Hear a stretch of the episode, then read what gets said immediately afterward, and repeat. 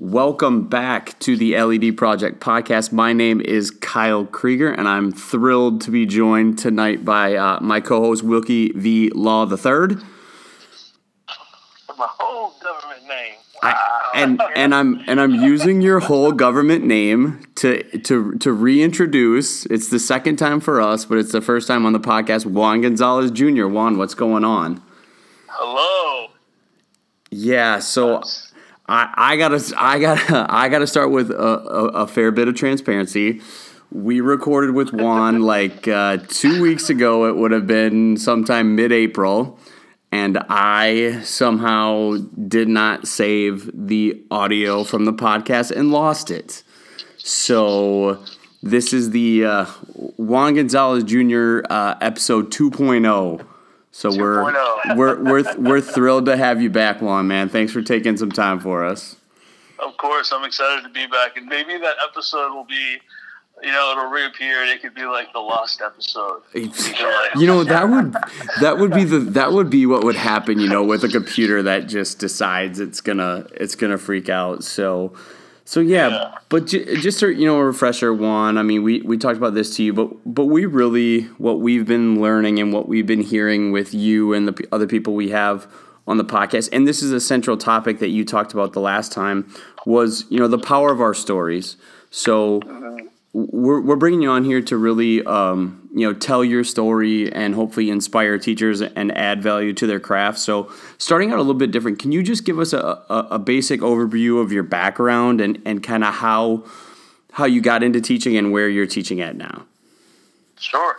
Uh, so I think um, when I think back to just being in school, like I've always loved school. I, um, there's like I have pictures of me like reading to my brothers, and I just I, I I've always loved school. When I was in high school, uh, my junior year, they had this uh, program that allowed high school students to like develop lesson plans and uh, work with like three to four year olds in like a daycare program and uh, I, I we had to like apply for it, and I went in, and it was that time in my junior and senior year that I was part of that class that they called Trooper School.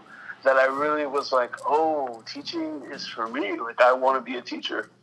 And so when I uh, when I left high school, like every job that I took was either like an after school program or summer camp. So I've always been working with kids, and it's always been something that that made me excited. And so I went into college with that goal in mind. Went to the University of Houston, uh, did an internship in second grade, and so I spent the whole year with second grade. My first year teaching, I was taught in first grade, and then I went to third grade. I've been teaching in third grade for eight years, and I teach in Dickinson, Texas. And yeah, there's no looking back. Like this is what I do. This is what I love. Um, I'm a teacher, and I'm proud of it. awesome man You know, let me let me just comment on that because I love the way you said that. Is that I'm a teacher and I'm proud of it. You know, Yes. because I think one of the things I used to get a lot, don't get it anymore because most of my closest friends know my response by now. But they would always, you know, when I'm off during the holidays or when I'm sitting at home on the weekends, they're like, "Oh, man, go get a job. You're just a teacher." Mm-hmm. And and I would always tell them, "I invite you for one day to come and do learn to do what I do." Yeah, And then I will even invite myself to come over and learn and do what you do. And let's compare the days and see who's able to function more. yes, You know, because teaching a group of 30, 60, 90, 120 kids throughout a school day is no easy task. Absolutely. Shuffling paper and writing memos, responding to emails. I mean, we do all of that simultaneously while we're as a teacher. You know, so yeah. So I- I'm glad to hear you say that I'm a teacher and I'm proud. Maybe that's a T-shirt. I'm a teacher and I'm proud. I haven't seen it, but maybe we can go in there and get with Tasha and see if we can get something. Let's do it. Something. I'm a teacher and I'm proud. Totally. yeah absolutely all right so first question uh, beyond that is could you uh, tell us about your favorite teacher and why that person was your favorite teacher Uh, so, I, th- when I think back at like my schooling and really when in elementary, like I can name all of my elementary teachers. Like those are ingrained in my head. And then in middle school and high school, like there's certain ones that pop up and I still think about. Uh, but I've had I've been lucky that I feel like I've had really great teachers, and but the one that's like super my favorite and the one that I always talk about is Miss Wolf, my pre-K teacher. and uh, she was just such a and I don't know if it's because she was my like my first right. It was pre-K, and I um I don't know if just she, she was like my first experience with school. Is why she was she's my favorite. But she was just somebody who was so caring and so loving, and made me.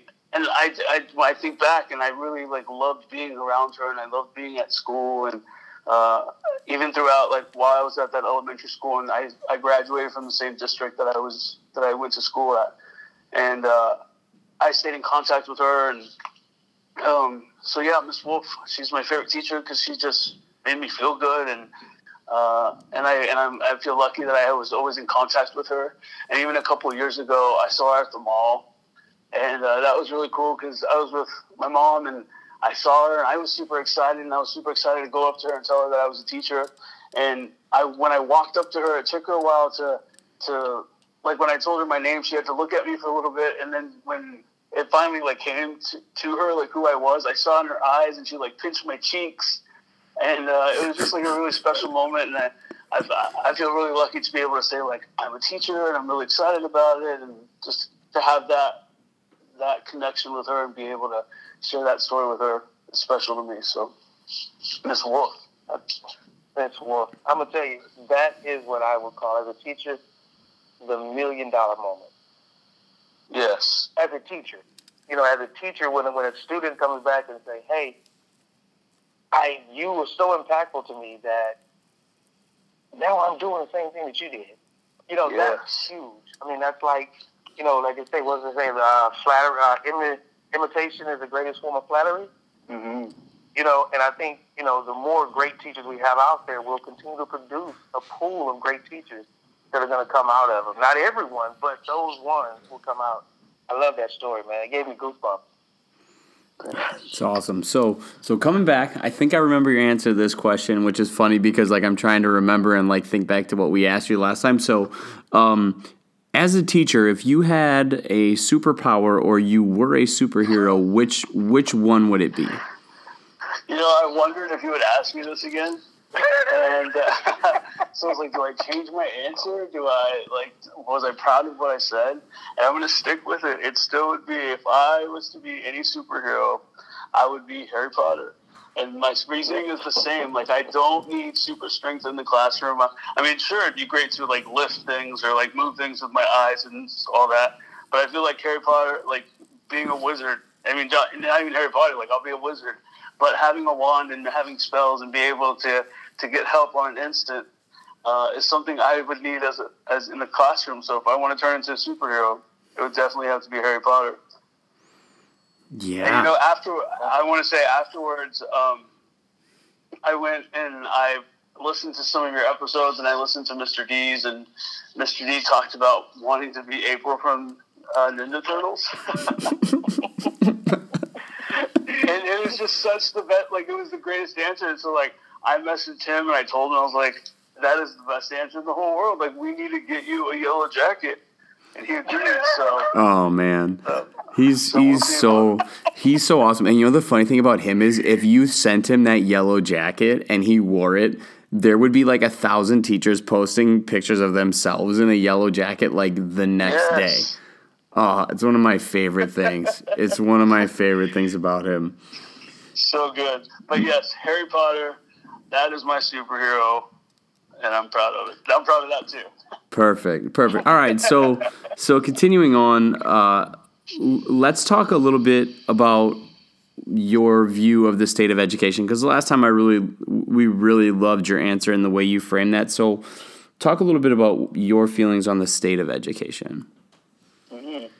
So um, this one's always hard for me. Like I think when I when I started when I something that I realized about education is that the media and I think sometimes just the human experience. Sometimes like we're more attracted to like the the negative stories, right? Like for some reason that's why the media is what it is. Like uh, we pay attention to to something that has like urgency behind it or something scary. And so with education, anytime it's on the media, it's because it's something bad that's happened or just, and I'm talking about like really bad, like, you know, on the spectrum of just horrible. when and so when I realized that, like I, I wanted to make a point that when I talked about education, I always put it in the positive light. Like I wanted to share it because I do believe um, there are amazing things happening every single day in all classrooms, regardless of where we're teaching. But then at the same time, I don't want to take away from um, our fellow colleagues who don't have maybe the same uh, pay as us or the same uh, buildings as us, because I know that they, they need to be sharing their stories too, because it's not equal, right? It's not equal. Our students and our teachers, it's not equal in our country. Um, so I think those stories are important because we need to know that. We need to know that we're not all on the same playing field, and some of us need more than others. But I also think we also need to talk about the good things. So it's not only shining light on what's bad. Uh, let's also shine light on the hard work that we're doing and the connections that we're making. And when we do that, um, hopefully, like we can get an equal balance of the, the stories that are being told about education. Because I do, and I've heard someone say it before, and I believe it. It's like education has a bad PR problem, and that's what people want to focus on. And that's what, and and there is there are some bad things, but I think to everything in life there's something bad, right? Like nothing is perfect. Everything has a good and a bad to it. Uh, but education being so important, we have to focus on both. Um, so in that kind of answer, like it's just hard because I want to say all the great things that I see and that I believe that I do, but I also don't want to take away from those teachers that um, I know are struggling and I know it's not easy and they're really working working their butt off for our for their for their kids and sometimes having to like work against the force that's working against them. So I don't know. It's it's tough. It's really tough. Yeah, I was hoping you would bring up that point of, of education having a bad PR problem because I that was one of the most profound things I, I've heard said like in all the episodes of the podcast is is is just like you said there's so there, there's only negative attention really uh-huh. paid to what's out there and yes you know there are people like Ellen who has you know a teacher every once in a while on the show but there's not a consistent like just positive light of of the good things that are happening you know over and over in classrooms every day. And, and you know we've Wilkie and I have talked about this since we talked to you on the podcast. Like that's what we hope the podcast is for a, a lot of is is it just adds to that light. And you know an, an analogy I heard once is that you know a bunch of really little lights that are you know shine together can usually overcome that one spotlight that's that's you know burning bright on the negative side. And i, I just really like the way you said that it's just it's just a pr problem is is as is as simple as it gets. Right. And i hope too that like now with with social media and um, with the movements that we see and giving teachers a different voice and um, getting different eyes on it um, i think that's super powerful and so um, like the walkouts and all the other things that teachers are using their voice for for for their for their sake and also their school and for their students. Um, I want to see more of that, and I want to support more of that because I think it's important. And so I'm proud of that movement too that's happening for education. Will, anything you want to add to this before we move on? Um, no, man. You know, I I love both answers. I, I love what you were saying before about us being attracted to the negative, and that's just the nature of it is. And I think that's, like you said, that's our purpose is to kind of roll out the carpet for those teachers that are doing great. And we have some things coming up that we're going to keep you in mind for. We're going to kind of keep it. I'm, I'm going to play Kyle right now and let a little bit out the bag, but we have some things coming up within, you know, for this uh, beginning of the next school year and going into next summer uh, that we're planning on doing. And um, and I think that's what we're trying to do is just put that light, that positive spin on. There are great teachers out here. There, there are mm-hmm. teachers that are in the trenches that are down to do whatever it needs to be to make sure that their kids are successful, not just on a state assessment, but that they mm-hmm. have those skills to be that lifelong learner, learner in whatever avenue or field of study they choose to go into. Yes. You know, because that, that, that, that's what's most important. Mm-hmm. So 100% on board with that. All right, so so ro- rolling in, and like I said, this is so fun for me because I'm looking at my notes, and and you've kind of gone verbatim exactly with what you said um, the last time. But can you now talk about uh, your philosophy on education. Um, so my philosophy on education, and, it's simple. Like I just want to, like when I when I think about like what do I want to do with my students, what do I want to do as a teacher, it's like I just want to instill something in my students that they will always have a love for learning and a and a hunger for wanting to know more. Like that's it. That's what I want for them. Um, and when I I remember, you know, this question gets asked you when you're in college and you're doing your your program, and I and I was in a teaching class and they asked me, well, we had to put a project together, like and present our teaching philosophy to everyone. And I remember I made uh, brochures, like travel brochures for everyone, and I passed them out. And I said that I wanted my my classroom to be like a vacation, a place where students can get away from um, their life and come into the world and experience the world and uh, and I feel like that's kind of on the same level now. It's just a little bit more simplistic. Like I just want to, I, it's simple. Like I just want to show them like the, I want to give them pieces of the world, and I want them to be excited about it, and and and that help them find themselves and plant those seeds and just keep it simple and help them. Like they just, I want them to love learning. That's it. Right, right, and and along, you know, that path, and I think this is kind of going into to the next question, but you talked about not only um,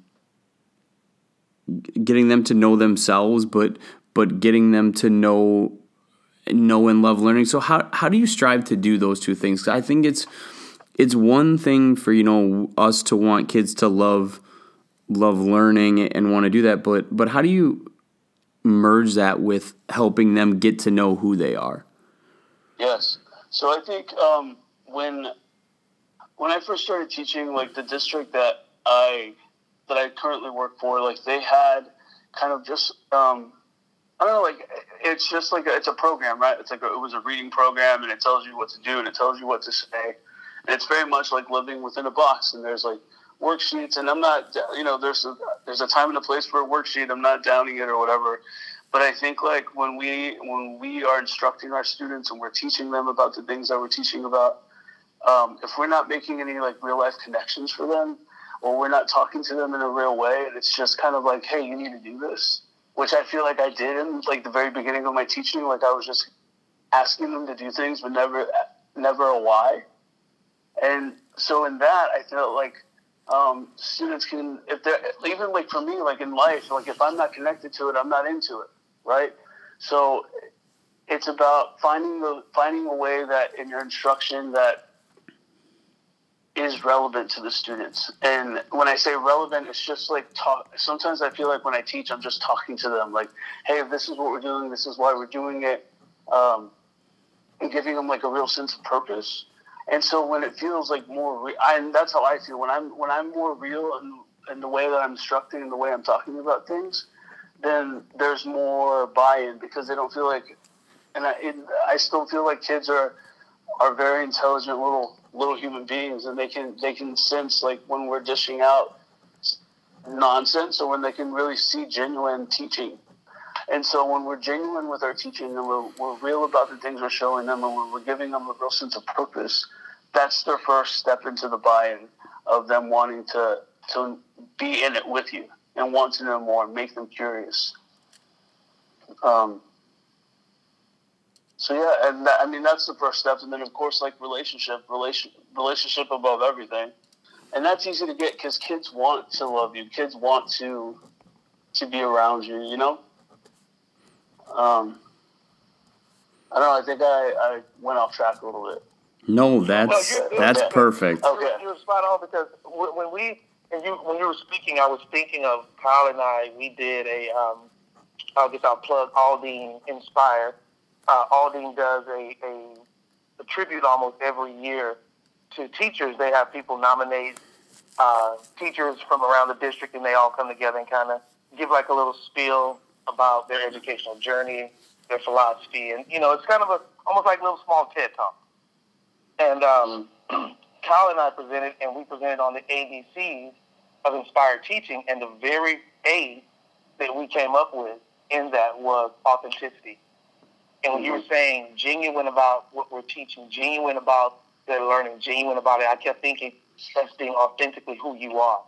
mm-hmm. that you said buy-in and we said believability because our mm-hmm. students need that sense of I have to believe that what's coming out of your mouth matches with what I see in my perception.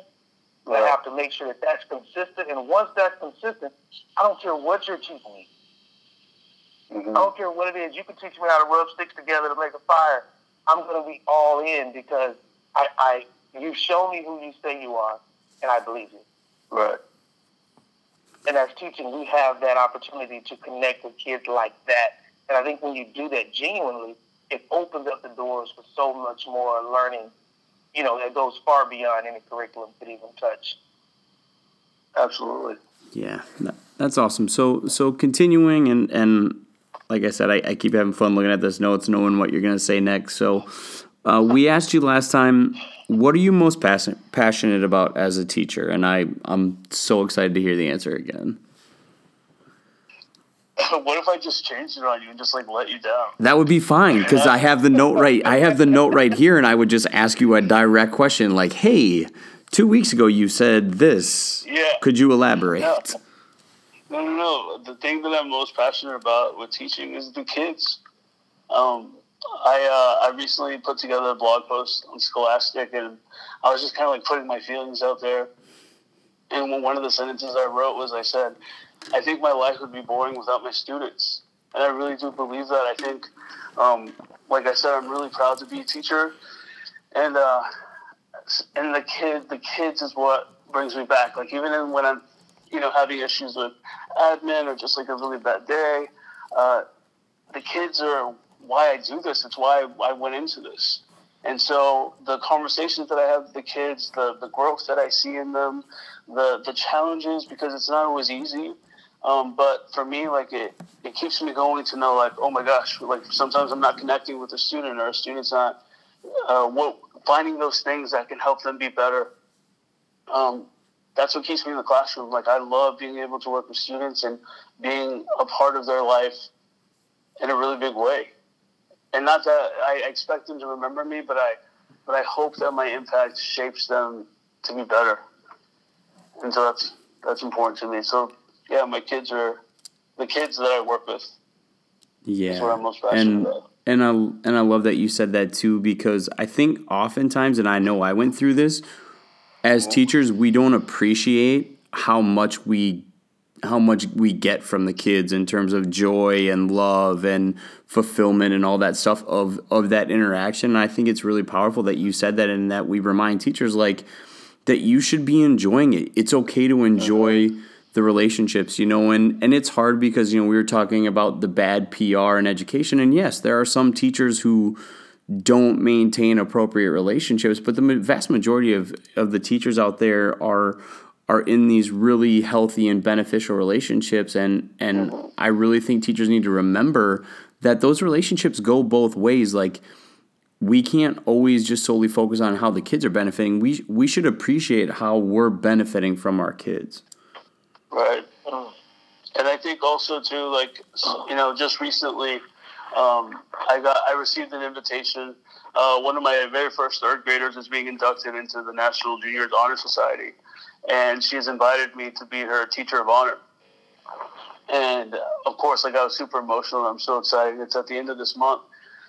Uh, but what really struck me was that she was a student who was who wasn't very talkative. She was shy. She still came to me for certain things, but I still loved on her and I still understood her boundaries. And um, it was just really interesting to see that she remembered me all these years later when sometimes I felt like I wasn't connecting like I should with her.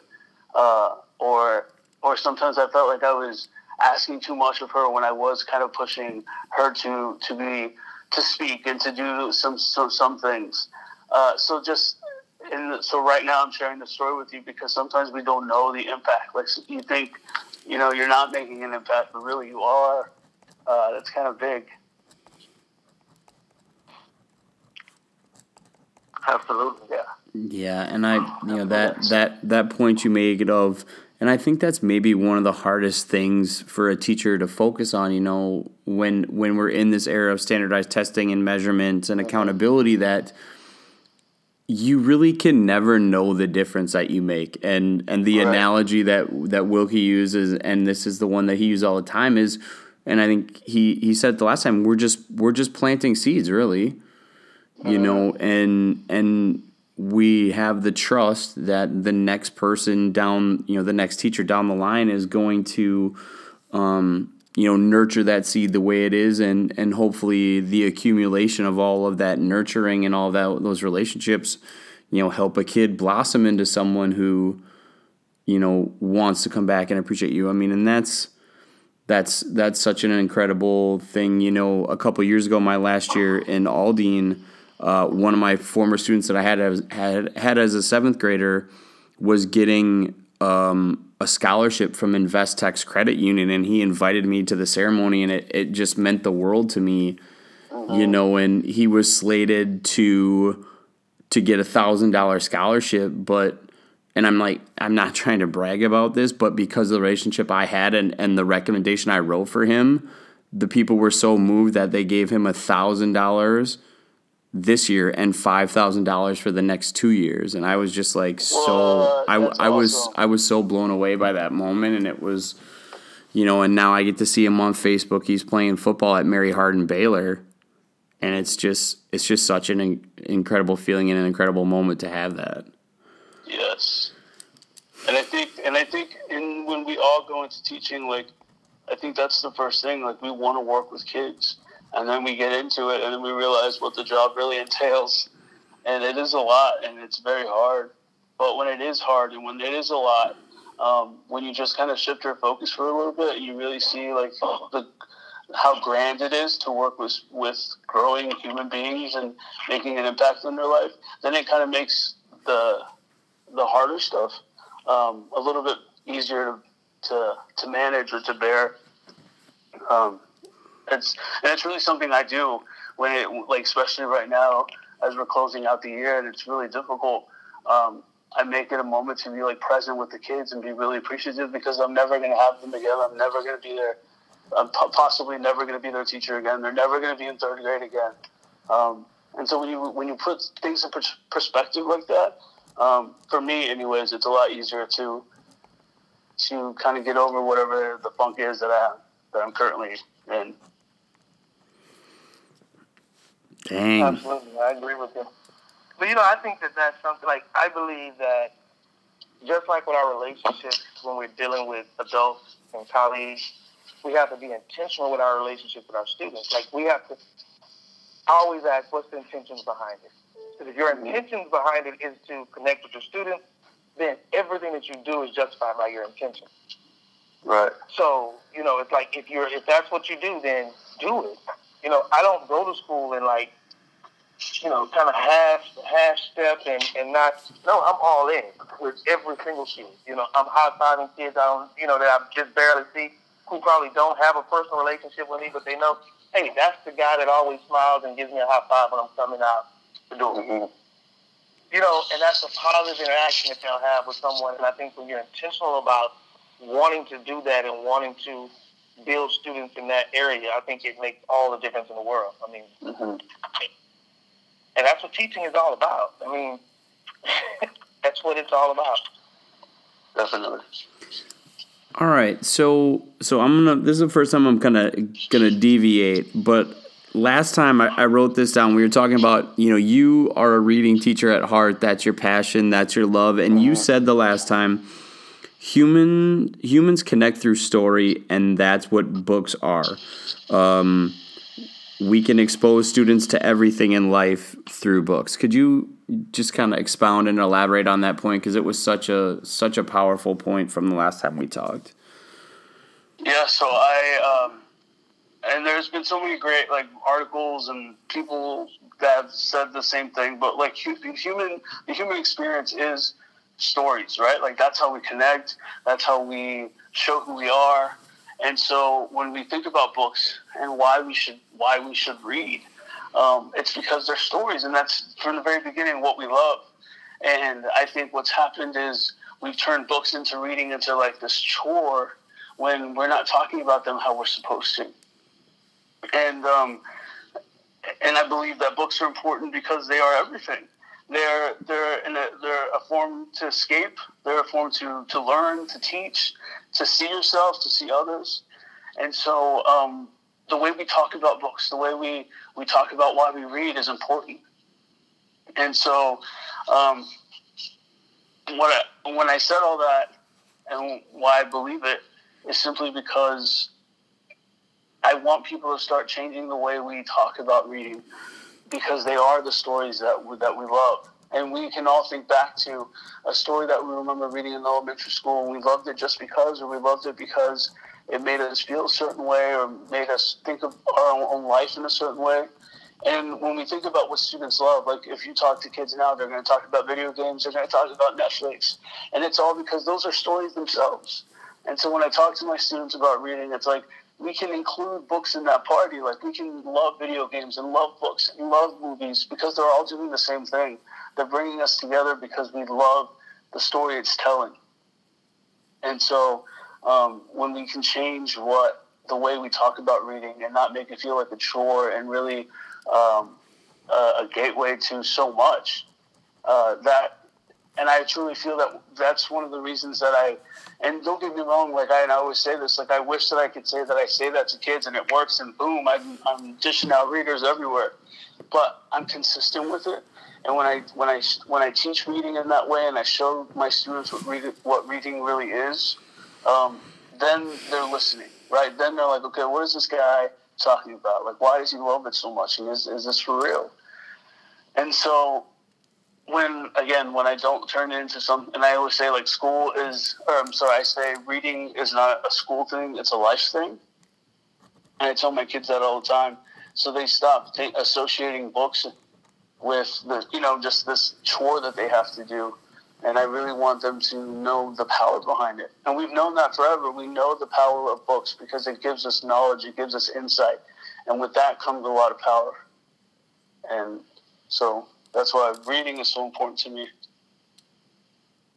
You know, coming from the math teacher in the room, I'll say, you know, my grandfather growing up, my grandfather would all, my great grandfather would always tell us, all the best things they hide them in books because they know most people won't read. Mm. And he, my grandfather, my great grandfather, you know, third grade education. Um, but when I say was the most, the wisest man I've ever known in my entire life, um, with the depth of his knowledge. And it wasn't mm. because of what he was taught in school, it was what he learned through the power of reading. Mm-hmm. You know, the most important, school then, you know, especially for most other African Americans, were was we're going to get you in, and we have to. We, we're not, only thing we're going to focus on is teaching you how to read. Because everything else you're supposed to go get. Right. And I think when you do that and you you you empower kids with this this gift to to decode their world in a, in a um, I think that, and then you send them out. I think you you arm them with, with a mighty mighty weapon uh, for them to go forth and, and start doing things with. yeah. Um. If you don't mind, would you tell the story about the book Wonder again? Because we that was what we talked about. That you read the book Wonder to your kids every year.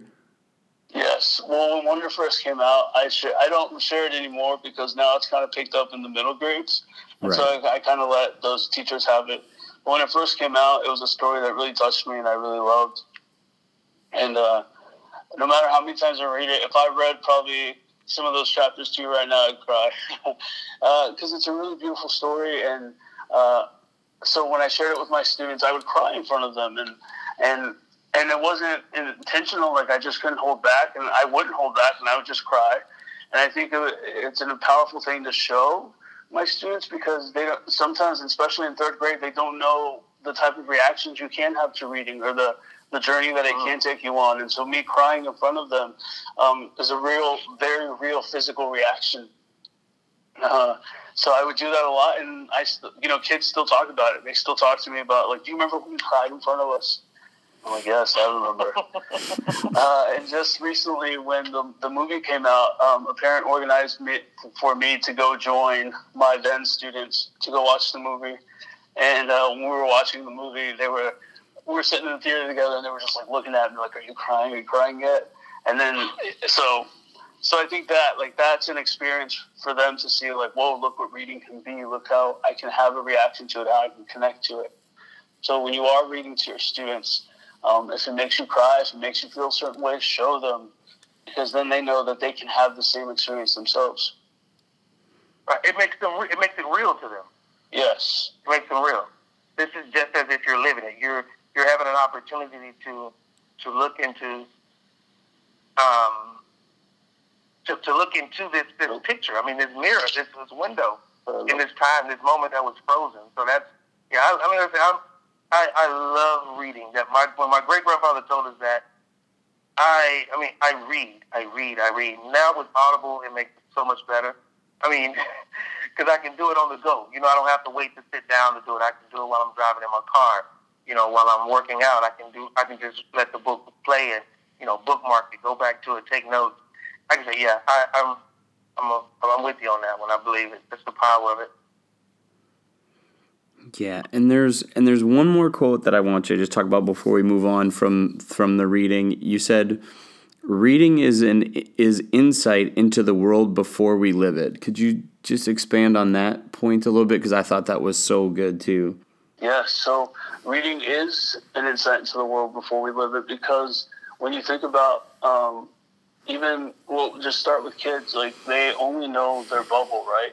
Because it's whatever whatever their background is, wherever they are. Like that is what they're gonna know until they they get an opportunity to be out in the real world. And we have some students who do get to experience the real world and um, and that's and build you know their background knowledge, and that's a beautiful thing. But then we have students who don't have that opportunity for, for various reasons. But books can provide that. Books can provide the ability for them to to visit another country or to understand a person who has a different color skin than them or or is being raised in a whole different country than them. And books are are their first insight to the world. And so again, that's why books are everything. It's it's it's it's it's the, the keys to all different parts of the world. And and it sounds so so big, right? Like so simple. Like okay, yes, books are the key to everything, but we don't it is that. It, you know, I don't know. Sometimes I feel like um, cheesy in a way, like to say that. I don't know why I feel that. I just feel like it's cheesy to say like books are the world, um, but it is true. It is true. Like think about a student that we've had who doesn't get to you know do things on the weekends and really just knows home and and that and that's fine. That's that's their upbringing. But now we can give them more and we can do that through books.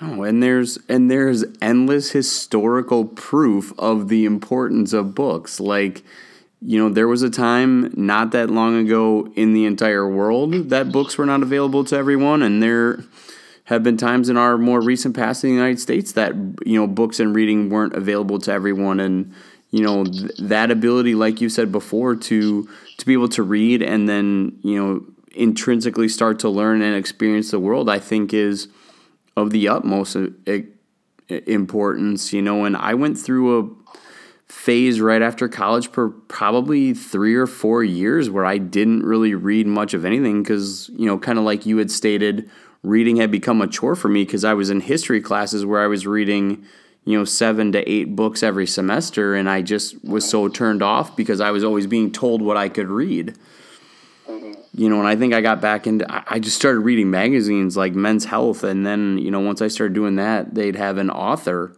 of a book and I'd be like, oh, I'll pick up that book. And, and, you know, from there, I, I fell in love with it again. But I, I think that that insight into the world, I think that's a super powerful point. Yeah. And Kyle, I want to say like what you're saying right now is true for our students. Like right now, and it's so true, graphic novels get such a bad rap because teachers just see pictures and um, and it, it's I mean it, it, happens every day. You know, teachers don't think that that's real reading, but just like you said, you're picking up men's health, and then all of a sudden you see and uh, it sparks you to somewhere else. When kids are reading whatever it is that they're reading, let them read it because reading is a process, it's a journey, and it's not the same for everyone. But if they're reading whatever it is, like be happy, be excited they're reading, honor that, be excited for them because what we know is that it's just going to be more reading the more you allow them to do it. But the moment we start taking things away from them or we're telling them it's not on their level or that's too easy, then why take that away from someone? I'm a grown man who loves picture books, and that's okay. Like they can read what they want. Um, and so just and I and I love that you shared that story because it's it's the very same thing for the kids in our classroom. Whatever they're reading now is eventually going to lead them to something else. So that's what we want. So let's not take that away from them. Yeah. All right. Will, anything to add to, to this little No, part about great. Oh, yes. I'm so excited for this. I've been waiting for 45 minutes now. The last time we weren't able to talk about it, but oh, let's talk about the Bahamas. Oh my god! Let's talk about the cruise to the Bahamas. I just, what is life? Like, what in the world is happening? Um, and I, I said this last time, but and I feel really lucky that just to be part of this. You know, I've grown when I was growing up. I loved going to music festivals and I loved going to concerts. And one of the reasons it's so fun to to do it's because you're in this collection of people and you're all there for the same thing, right? Like you all love you all you don't know these people, but you all love it, and that's a really it's a really good energy to be around. And so uh, now being a professional and going to teacher conferences where that's the the people that are coming to these teacher conferences, that's the, the feeling that you get. Like everybody just loves it and we all want to be uplifted and that's a good thing to be around. Uh, and so now to be on a boat for four days and to leave the country together, I don't even know what that is going to be. Like I don't even I can't wrap my head around it. Uh, Yeah. And I still and we still have like a whole year. This is happening in 2019, and we still Yeah. have a whole li- year of life to live. And I'm Yeah. thinking about this this trip, uh, and I'm so excited. I think it's it's. I don't, I don't even know if it's been done before, but other things have cruises. Like uh, bands have cruises.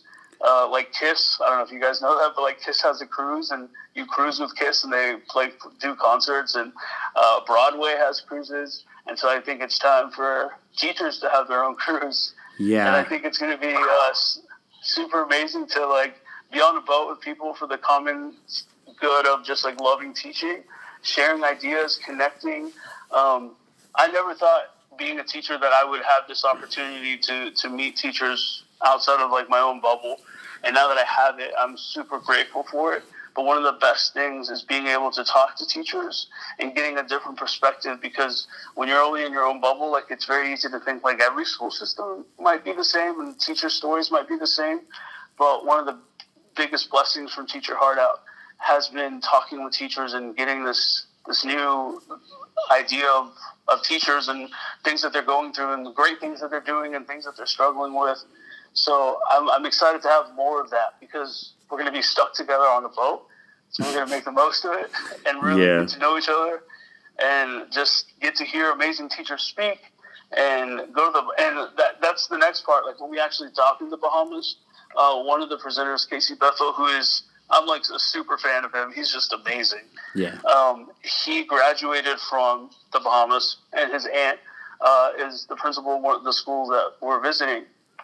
And it's just going to be this amazing workshop of us getting to work with these teachers and talk with them about their their schooling and what we know and how we can support them and they, how we can get ideas from them. Um, that's going to be a really special moment of the whole trip, I think. Yeah. Um, Yeah. And and uh, and just to clarify, we're we're talking about the Teach Your Heart Out conference. Juan is presented. You presented at. There's been two so far, right? yes, I presented in Houston and uh, in uh, Nashville. and you're and you're not going to be the one that w- at the one we're going to be at in Vegas, right? You're going to be in Australia, Yes. and then That's there, right. I will be, yep. sorry, go ahead. And then I was going to say there'll be another one where you'll be at in October in Miami, right? That's the Correct. Yes. awesome. So and I'm and you guys will be at the Vegas one, right? yep. Yeah. Such a bummer miss that one. Yeah. I'm excited. I'm super excited. Yeah. It would have been good to have you, uh, so that way Wilkie doesn't have to watch me by my, you know, by himself. You know, try to make sure I stay out of trouble and, you know, don't do don't do all that stuff. But uh, no, uh, we're we're super excited. And did you see the the video that Eric Crouch posted today about the donors choose matching. I thought that was so awesome. Yes, I saw that. Um, just what a um, like donors choose. Like wow, what an amazing thing for all teachers to be able to like just get on that and say like, hey, I need this, and be able to get funded. And just right now, if you're listening to this and it's current, they are all professional developments. There's a matchback offer. So whatever someone uh, donates to you, they'll match it, and they're doing it until they run out of money. That's amazing. That's such an amazing opportunity too And I think that's one part of, teaching that is important. Like we need to constantly be on our game and find out what's new and continue getting um, to continue learning because what we know isn't enough, and the world is always changing. So we need to change what we know, and um, so for them to fund professional development, that's huge. That's awesome. Yeah, yeah, and and they're like I said, it, it was po- I saw it posted on the Teach Your Heart Out Facebook page. I haven't seen if it's on Instagram, but if if you're listening to this and you don't think you can go to the Bahamas, you don't think you can afford it, go to donorschoose.org, sign up for the professional development and and if you get people to donate to your donors choose page every dollar that's donated to your page will be matched by um, donors choose and it's the bill and melinda gates foundation i think that are supplying a lot of this money. So we hope that you won't be um, scared away by the cost of of the trip i know i'm going to start um, saving up money now because like you said it is a year away so you know just to prioritize that and and to really make sure that you know it, it just can be the the best experience possible. We're we're super excited to uh, to be a part of um, to be able to go out to Vegas and to be able to go on the cruise. I, I'm, I'm pumped for both of those events. Yes, it's gonna be so good. I can't believe it's a thing. Like I'm I'm, I'm, I'm gonna keep. I'm pro- I'm still going to be saying that on the boat. Like, I can't believe we're on a boat with a bunch of teachers. oh, man. Like, it's unreal. Yeah, it's going to be. Yeah, I'm glad I got my sea legs already. I went on my first cruise last summer, so I'm, I'm really excited about it. Yes. Really, really excited. Yeah, that's awesome. So we want to make sure we're we're respectful of your time, Juan. So we'll, we'll start to uh, to wrap it up and just ask ask some of the questions uh, that we asked towards the end. So, what is your proudest accomplishment to date? Being a teacher. Like that's still that. It's being. I think. Um, I think this is what I. This was my. For me, it feels like my calling. It's what I'm supposed to be doing, and because I'm because I am an educator, um, it's led me to all these other great accomplishments. But I think it all started there, like the, the fact that I wanted, that I am an educator. Yeah. Uh, that's that's what I'm most proud of, and that's my proudest accomplishment. And I think uh, from there, I just continue getting more great accomplishments. But the main one is definitely being a teacher. Nice, perfect. So, um, what is the best advice you've ever been given, and and who gave you that advice? And this can be in life or or in the education space.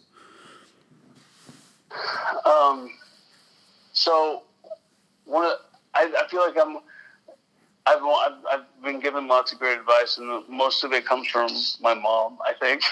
Because sometimes, like, my parents are the ones that I can go to, and they can just tell me something, and they just, it snaps right into place for me. But one of the biggest things that I carry around with me, um, when I graduated high school, I actually was diagnosed with uh, non-Hodgkin's lymphoma. And so, uh, and it was, I was diagnosed at stage four. And, uh, so I went, and I was, and I was 18 at the time. I had just started college. That got ripped away from me, and so I instantly was just angry all the time. Like I didn't talk to my family when I was going to treatment. Um, I wasn't a happy person, and so when I was doing my chemotherapy, I was sitting in the, the, the chairs, and there was a man next to me who was always trying to make conversation with me, and I wouldn't talk to him. Like I was just so mad that I wasn't talking to people, and. Uh, he leaned over and he would, and it was like, you know, weeks of him trying to talk to me and make conversation. And I just would sit there. And one day he said to me, you know, it could be worse. And uh, when he said that, it flipped my whole life around because it was kind of like, it made me realize, like, okay, like the situation is not ideal. You're not happy, but you're here. Like it could, it, and to me at that moment, it was like, could be worse. It could be death. Like I could be done but I'm not. I'm not done. I'm here, and so um, so I say that to myself all the time. Like when when when it's rough and when I feel like I'm stressed, it's like it could be worse. And when I say those that to myself, it gives me that that second win that that puts like things back in perspective for me.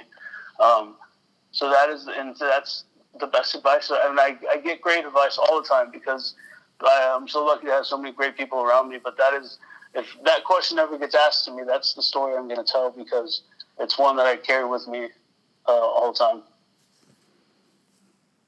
Wow, man, that's that's an incredible story, and and I that was something you didn't. That was not a story you told the last time. So no, no, man, we we appreciate you being open and and wow. and telling that story, man. That's that's incredible. That I mean, I'm just proud of you that you got through it. But I mean, to have taken that mo, but like to in that moment uh, to have been changed and to have that perspective, man, it, it it's it's incredible. Mm-hmm. All right, so we got a couple more here. Um, what is advice that you would offer to struggling teachers? And I know that's broad, but you know, just in general, a teacher who's struggling, what's what's the one thing you would ask them to do or suggest that they do? Just first to know like you're not alone. And I think sometimes, especially in this new era of social media where we are um, sharing our highlights and our best moments, uh, you know, because I think even me, like, I don't, I don't share like when I'm struggling, right? Like I don't have a picture to show like when I had a bad day. Um, but uh, just when you are struggling, when you're down the dumps, like you're not alone because we've all been there.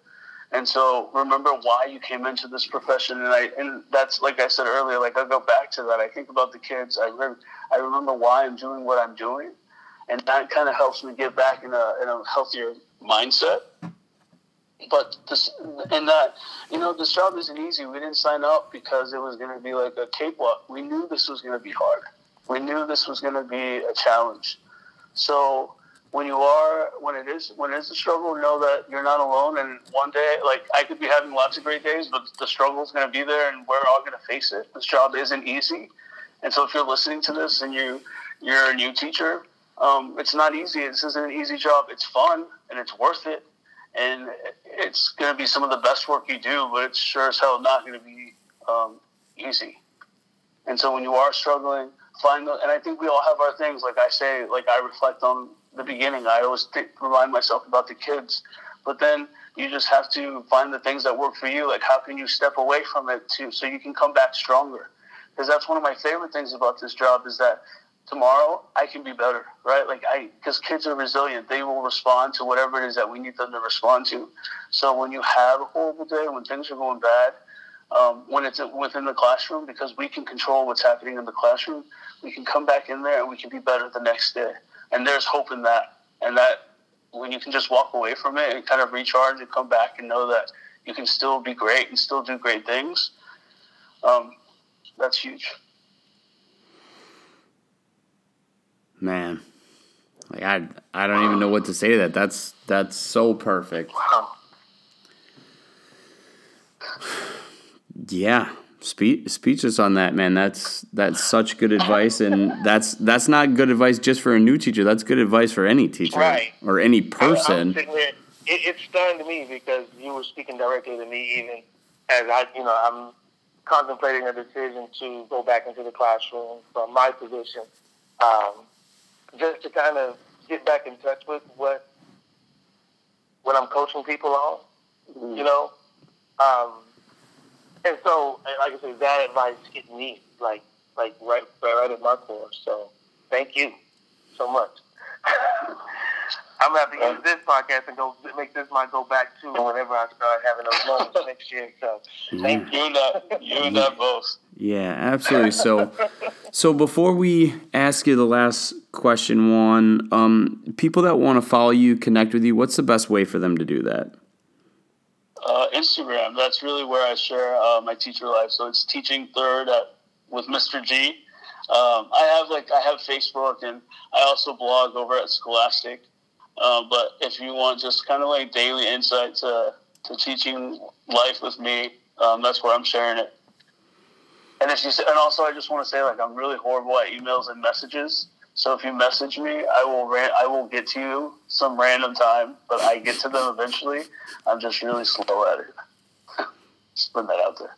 Yeah, no worries. So um, like I said, man, we we appreciate you spending a little extra time with us because of my error. But uh, you know, Wilkie said when we lost it the last time that there must have been some a few things that we needed to add, and I I felt like we have definitely done that. So we we appreciate you taking the time, man. Oh, absolutely, I was glad to do it, and I'm so thankful for the work that you guys are doing, and thank you for asking me to do this. Yeah, yeah, absolutely. So, so last question before we we get you out of here. What do you want your legacy to be? You know, and this was um, for me like my legacy, and I just really quickly want to say I saw Hamilton for the first time this past weekend.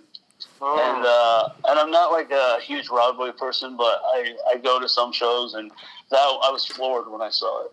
And so much of that was about your legacy and the stories that you, the stories that people will tell about you. And uh, so I hope that um, when people speak of me and I'm not here anymore, I just want it to be that I was like all about love and that I loved really hard and I loved a lot and I made you feel loved. Um, that's it. That's what I want my legacy to be. Simple enough, man. Yes. So once again, we we appreciate the time, Juan. Thank you so much for taking time out to to have a little chat with us again. Absolutely. Thank you for having me.